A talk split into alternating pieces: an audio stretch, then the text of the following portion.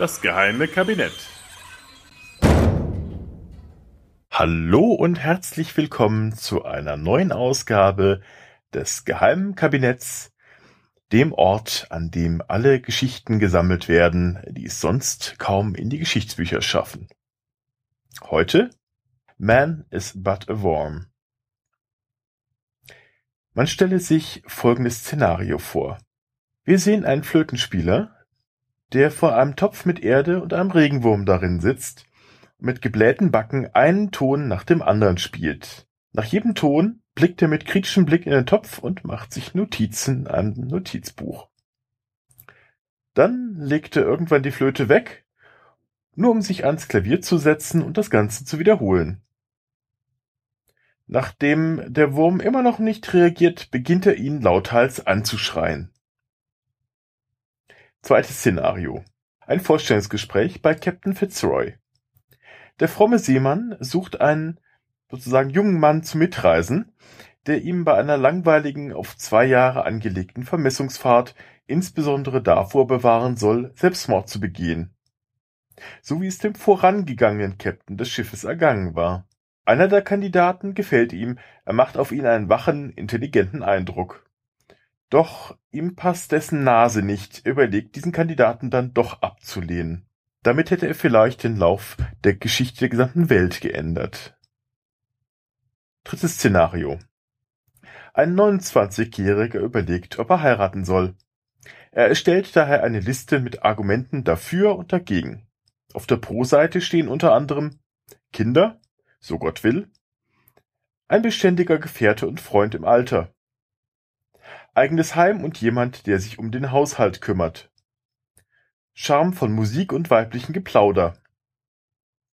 Auf der Kontraseite hingegen weniger Geld für Bücher, die Notwendigkeit, für den Lebensunterhalt zu arbeiten, schreckliche Zeitverschwendung. Doch die Pro-Argumente überwiegen. Außerdem ist ein Ehepartner, Zitat, irgendwie besser als ein Hund. Da der junge Mann nicht weiß, wen er sonst fragen soll, heiratet er kurzerhand seine Cousine. Ihr habt es sicher schon geahnt, bei den drei hier geschilderten Personen handelt es sich um ein und dieselbe, nämlich um keinen geringeren als Charles Darwin. Als junger Student, gerade zweiundzwanzig Jahre alt, erhielt er von seinem Botanikprofessor Henslow einen Brief, in dem er ihm mitteilte, dass ein gewisser Captain Robert Fitzroy einen standesgemäßen Begleiter für eine Expedition mit der H M S Beagle nach Patagonien und Feuerland suche, bei der kartografische Vermessungen vorgenommen werden sollten.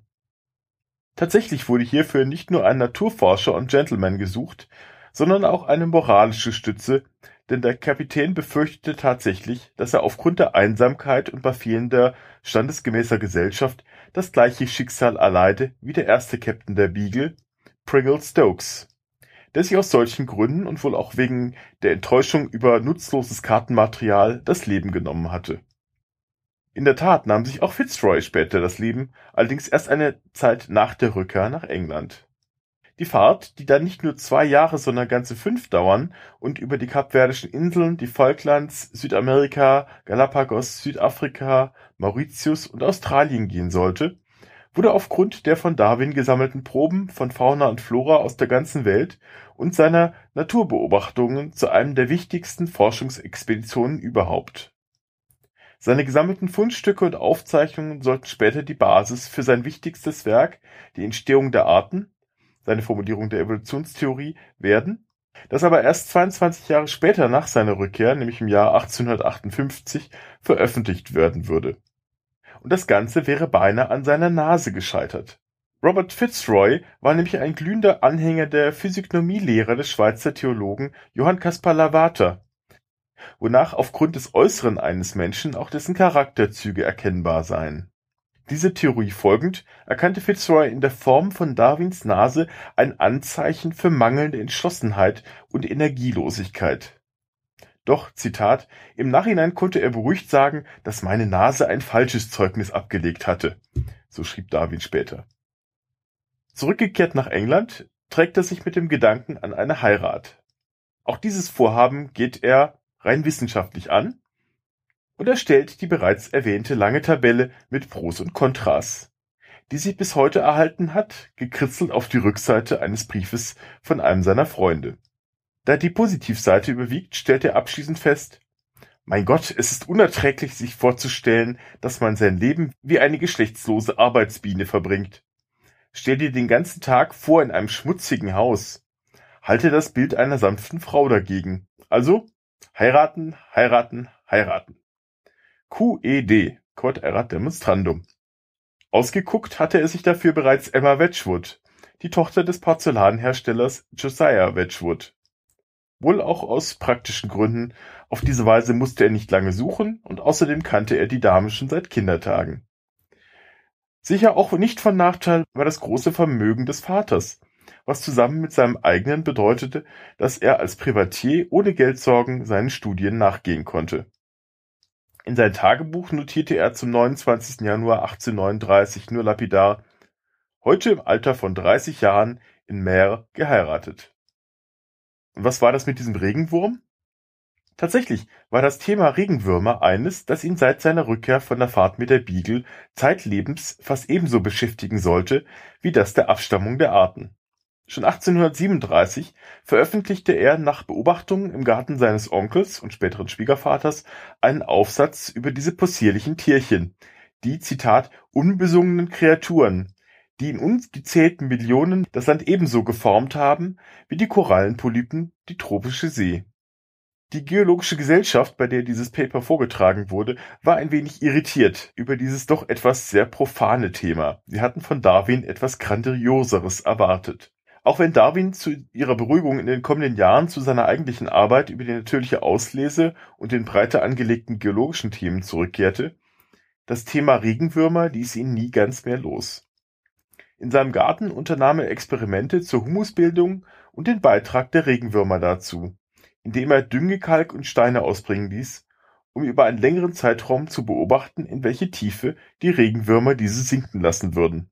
Nach seinen Messungen waren dies zwei Komma zwei Millimeter pro Jahr. Als er mit der Geburt seines ersten Enkels achtzehnhundertsechsundsiebzig wahrnahm, dass er nun nicht mehr der Jüngste war und noch so viel zu schreiben sei, nahm er sich vor, noch ein Buch über Regenwürmer zu schreiben, bevor er, Zitat, ihnen selbst Gesellschaft leisten werde.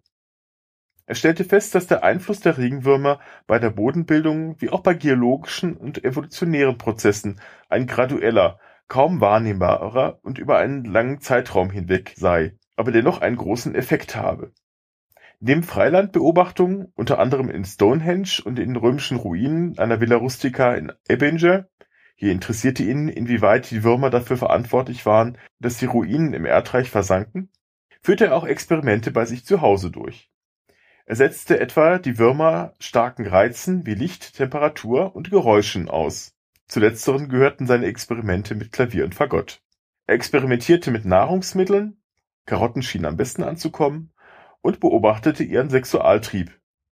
Zitat, stark genug, um ihre Furcht vor Licht zu überwinden. Besonders imponierte ihm ihre rudimentäre Intelligenz, die sie dadurch bewiesen, dass sie Blätter, die sie in ihre Gänge ziehen wollten, auf die effizienteste Weise, nämlich mit dem spitzen Ende, voranzogen. Was Darwin bewies, dass sie ein grundlegendes Verständnis von Formen hätten.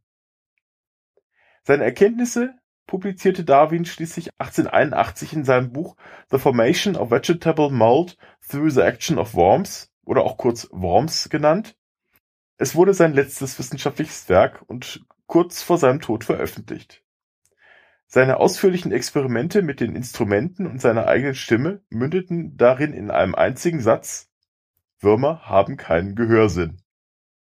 Mit dem Hören dieses Podcasts habt ihr aber schon bewiesen, dass ihr im Gegensatz zu Würmern einen Hörsinn habt. Ich danke euch daher fürs Zuhören, wünsche weiterhin viel Vergnügen, einen schönen Abend oder Morgen oder Mittag. Und freue mich schon aufs nächste Mal im geheimen Kabinett. Bis dahin, euer Butler.